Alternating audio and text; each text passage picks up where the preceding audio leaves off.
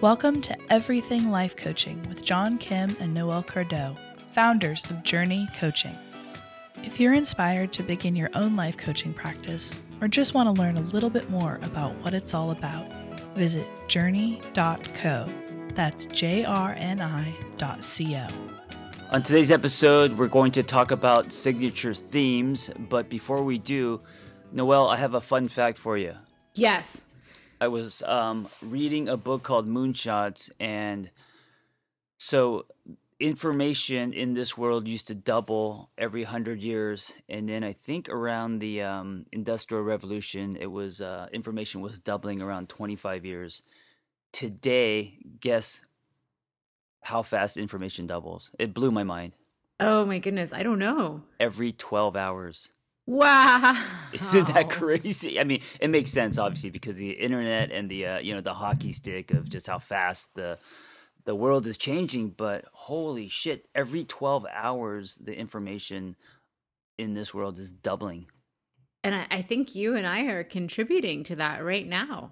Yeah, absolutely. And you know what's great about this? Uh, you know, bringing it back to coaching um, the amount of knowledge, the amount of ways we can help people, the amount of doors we could go into uh, self betterment and and all the all the different categories of wellness is just it's it's like stars in the sky. It's endless.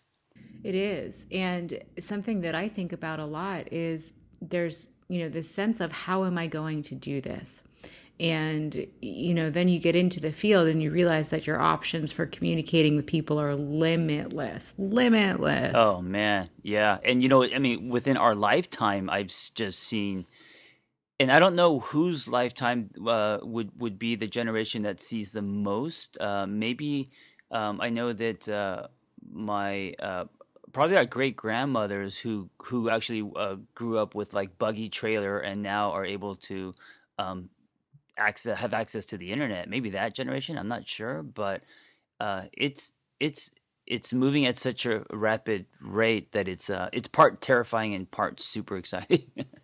oh yeah, oh yeah, and just think about in your daughter's lifetime. Yeah, what's, what's going to happen and what she's going to see. You know that it's um it's astounding. Yeah, and I think for me, um, as someone who's a coach and also has a clinical background, um, just during my lifetime in the last decade, I'm sure you felt it too. Uh, the world of wellness and how we learn and how we educate and how we help other people is it's probably the most exciting time ever. I completely agree. And uh, in addition to that, I've seen so much really high level discourse about the collective state of fear and suffering. And there's this growing wave of optimism accompanying the wellness industry and the wellness market itself, saying, you know, there is an entire industry that's basically dedicated to building hope. Yeah, I, absolutely, and it's like there's there's very little uh, tolerance now for negativity and living in the past, and you know all all of the stuff that makes us stuck and we can only hope that it continues to grow and surge because Absolutely. you know when you look out into the world one of the things that we know from positive psychology and resiliency theory is that it's never black and white. Things are never terrible without also being very very good. Right right. And so training your mind to see the good in an authentic honest way is so powerful. And uh, we're contributing to the information superhighway right now yeah, absolutely. Um, so let's talk about signature themes. Yeah, and and spreading hope, right? Because that's yeah. that's that's why we're coaches. There's there's something in us that wants to be of service to others. Um, so you're familiar with the concept of signature themes based on your clinical training. And do you want to give a rundown on what this stuff is, how it works in therapy land? Yeah, so in therapy land, we have to be careful and be aware of um, what we are projecting onto our clients. So, for example, if I am talking to a client about, say, a marriage, um, say I'm uh, say say that I'm I'm not monogamous, but my client is, I have to be careful um, not to put my shoulds or definitions um, or triggers any of it you know onto the client because with any human exchange there's going to be be stirring you know on both sides. And so i think for coaches we also have that responsibility because even though we're not therapists we still experience um, a lot of things when we're you know having conversations especially deep conversations with our clients yeah, you're spot. You're absolutely spot on. And so today, what we're we're highlighting is a piece of um, education that we created specifically for Journey and specifically for our intensive because you and I have really diverse backgrounds. So where you came from the clinical path and moved into coaching, I actually started out on the coaching path with an executive coaching certification, um, co joined with a master's in org development, and then went on to explore a PhD in human sexuality. So when I was in that world of human sexuality and I was learning about all of this stuff from a therapeutic perspective of what it's like to be in session when you're bound by the medical model and you're bound by um, all of the rules and regulations that govern licensure, it struck me that coaches are not trained in the same way. Mm, that's right. Yeah, coaches are are traditionally trained to draw a line in the sand and step gingerly away from anything that's deliver- delivered in the therapeutic range. And while that is good and fair and ethical on a lot of levels, it doesn't take into account the experience of the coach themselves.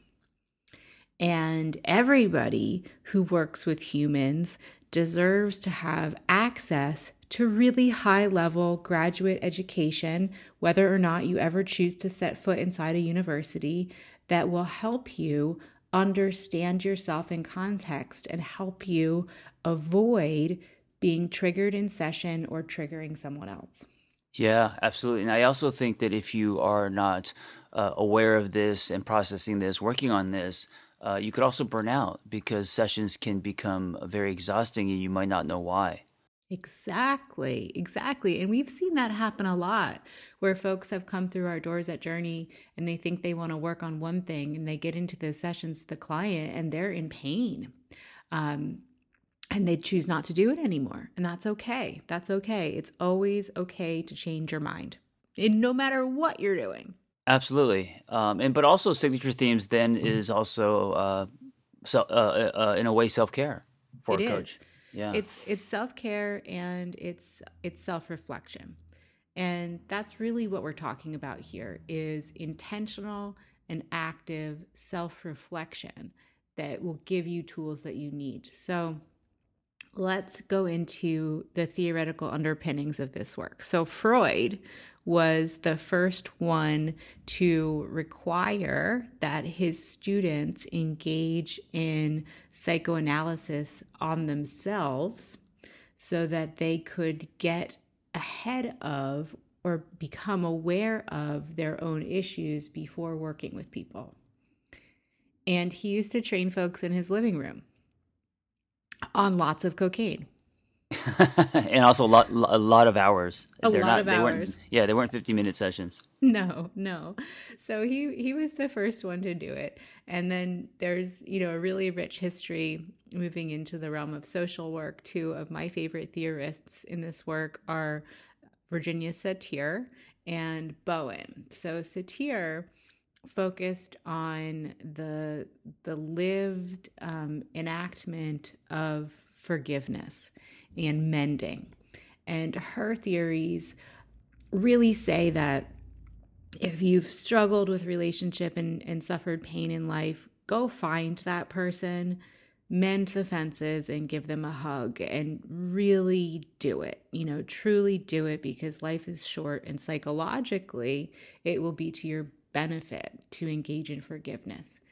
And then Bowen was really focused on family dynamics structural systems family. And, and Bowen theories say that the the largest work of your adult life is to overcome your relationship with your family of origin. Yes, and also by and this is what I love about Bowen is by raising your differentiation of self, and that's the whole thing where um, after learning about that, um, where I started talking about containers and the pseudo versus solid. It really resonated with me. Yeah, can you give a different a definition of differentiation? Yeah, it's it's. I mean, just like street level, it's basically um, who it's basically you know this whole idea of not exchanging your truth for membership um, it's knowing who you are and feeding that truth instead of uh, disappearing by trying to fulfill other people's needs or you know uh, pretend, pretending to be someone you're not. It's it's living in your solid self. And i think especially in families because those dynamics are so powerful um, it's very easy to lose yourself and have a very weak stance. And that's when you triangle and you do all these things where you where you you know have a lot of anxiety and the the, the family unit then has power over you and stunts your, your individual growth yeah, and it's it's it's not and it's so interesting when we really get down to this stuff because it's it's the family unit and it's also the stories that the family tells about the way the world is and what's right and what's wrong. And that really feeds into a lot of social construction theory, the list of shoulds that exists for a given person, which can get deep and wide. And so, you know, guys, as you're listening, one of the important things to understand is that every single one of us is subject to this stuff. No one gets out scot free. All of us come come from a family of origin. Right. Well, we all come from families. Um, no family is perfect. Uh, no child enters adulthood unscarred, and then we all live in societies. So that that construct is also there too. Yeah, a hundred percent. So we can really find a lot of compassion. You know, I think when we start talking about this stuff, people, I when I when we when I teach it in class, I watch body language and I start to see kind of shoulders go down, and people start to say, "Oh," you know, and they there's this feeling that accompanies it. But what we know from connecting to all of humanity through self compassion studies is you can feel better by looking out into the world and recognizing that every single person who is walking down the street alongside of you has felt something similar at one time mm. or another. Right, absolutely. And I think in, in that way, you know, there is a sense that we're all connected. There's a sense that we've all been through um, what we're all struggling with, even though we have different stories, a lot of uh, the things that we all struggle with are the same. They're thematic. They're, they are. They're the same and they're thematic um, with nuanced differences, right? And, and that's why we're here today is to talk about the fact that even though there are very connective broad strokes for all humans, there are nuanced differences. And so when we're doing this work of reflection to both connect to all of humanity and then connect to ourselves is understanding ourselves and then understanding the difference. Yes. Yes. Uh, and, and I think probably in that order. yeah, absolutely. So, at its core, when we're talking about doing self of the therapist work, there are two states. There's part one and there's there's part two. So, part one is a state of awareness that you gain around your lived experience and your emotional life and the coping patterns that took place for you.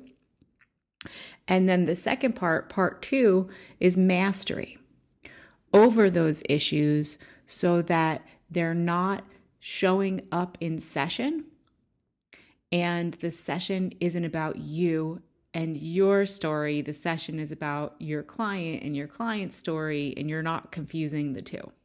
One of the questions I always get is how do how do you know when you're making it about you? How do you know when you're making it about the client? Like at what point um, should you not be you know so transparent, but but you need to bring it back to the client? How would you know? What do you think? Yeah. So for me, and the way that so so guys, I teach this class. This is the class that I teach, and this is where the formula of awareness combined with mastery comes in. the The mastery piece is actually that verbal and intellectual control over deciding with clarity and intention to either share your story or not in order to enhance the session. Right. And the way that I languaged that was really important to share your story or not in order to enhance the session. So when you're sitting there in session and you have this like internal pull, this urge to share, if it's really kind of sitting there and pulsating, that's usually tip number one that this is for you. because you're not you don't have like quite have control over it with intention it's just you're dying to share to be seen to be yeah. validated, you know? And so the question that, and the way that I've heard you phrase it, John, to our students before is to say, you know, is this for you or is this for the client? Right. And I like what you said, you know, enhancing or moving the session forward. Um, I think that if your share is going to help the client and you have to really be honest with yourself and you believe that, then, then that's probably a good thing. Um, if your if your share is coming from ego, if your share is coming from you know a showing off place or look how far I've come, then that's probably not going to uh, build trust. Yeah, and let me give you an example. Um, so I've had the privilege of many, many, many people telling me these words. I think I'd like to get a divorce. Boom. And when somebody drops those words, you know, it hits like a boulder and I'm divorced, you're divorced. Um, it's a big deal. It's life altering, lowers your happiness set point, you know, all the things. So w- when somebody says those words, I, as a coach, have no idea where that person's at. And I can't assume where that person's at. So, you know, even if I said something like, wow, that's terrible, you know it might not be. Yeah yeah. So like exactly. So so if you give your opinion either way either whether it's it's terrible or congratulations that might not be where they're at. And so you're putting your definitions on their experience. Yeah. So so you know somebody tells me as a coach um, i think i want to get a divorce. If if i'm making it about me and i'm inappropriately sharing i would be accessing my own memory my own emotions and making an assumption that that person is going to have the same experience as me so i might say something like oh my god that's terrible you're in for years of just horrible stuff pain and suffering pain, you're going to be alone for the rest of your life and, you know, let me tell you about my ex husband, right? Not good, guys. That don't do this at home. Um, if if i'm if i'm using this work this act of reflection to realize that i had a really unique experience with divorce and just because that word might be similar to my experience, uh, it, it, doesn't mean that my client's going to have anything like what I experienced. So the the right way to come at this stuff is somebody says, "I think I want to get a divorce," and for me as a coach to say, "Wow, that sounds like a really big decision." I remember what it was like when that happened to me. Tell me what's going on for you. Yeah, I think it's about um, not judging the event, but being with the client as far as you know the person centered in in where they are and, and supporting their truth. Yeah, and now let's talk about how to use it to enhance a session because I think that gets blurry, right? So you know when when we do work around activating events, whether it's HIV or cancer or divorce or um, you know a, a an accident that alters someone's capacity for ableism. When somebody faces something that is really big and changes your life, the first thing that they want that they want is to talk to somebody who's been through it and who's okay. Mm-hmm. So, because because so, that person represents hope. The person because that person right. represents hope, right? and so you know and and a lot of times in our in our marketing and the way that we share our story to let people know that there is hope you know we're telling our story we're sharing our story it's gold it doesn't mean that our life experience um, is a valid example of what a client should do in session and remember coaching isn't about giving advice but it is appropriate to lend hope so if someone's going through a divorce and they are experiencing despair and darkness and they can't find their way out, it might be appropriate for me to say, Hey, I know you have a million things on your plate right now that we're working through, from the bank accounts to the mediator to childcare. It is heavy and it feels heavy for a reason, I went through it too, and I'm living proof that there is life on the other side. Right.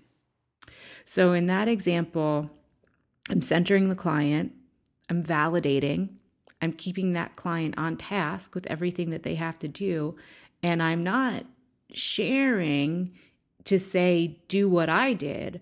I'm sharing to say, I'm alive mm-hmm. and you're going to be alive too.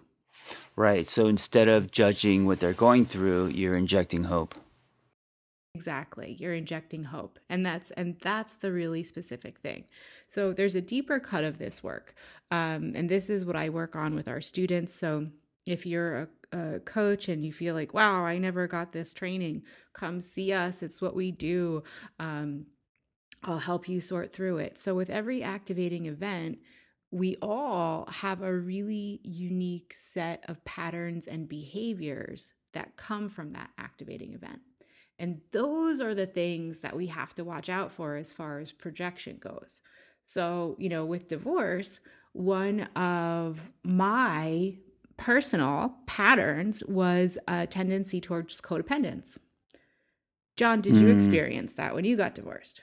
Sure, um, absolutely um, codependence in the sense you mean codependence in my marriage or uh, with with uh, after my marriage well i experienced it afterwards but not everybody does. Right. So let me ask you this. With uh, with codependence um, after the marriage did you also experience that with clients or more so with friends and, and people around you? Personal life. Um it, it was it was it was mostly in my romantic relationships that i experienced codependence. Um, but I realized that it was showing up with my clients where I was making an assumption that they were also experiencing codependence when they weren't. Right. So for me, it was the opposite, um, and of course, because you and I are opposite in every category, which which which I love.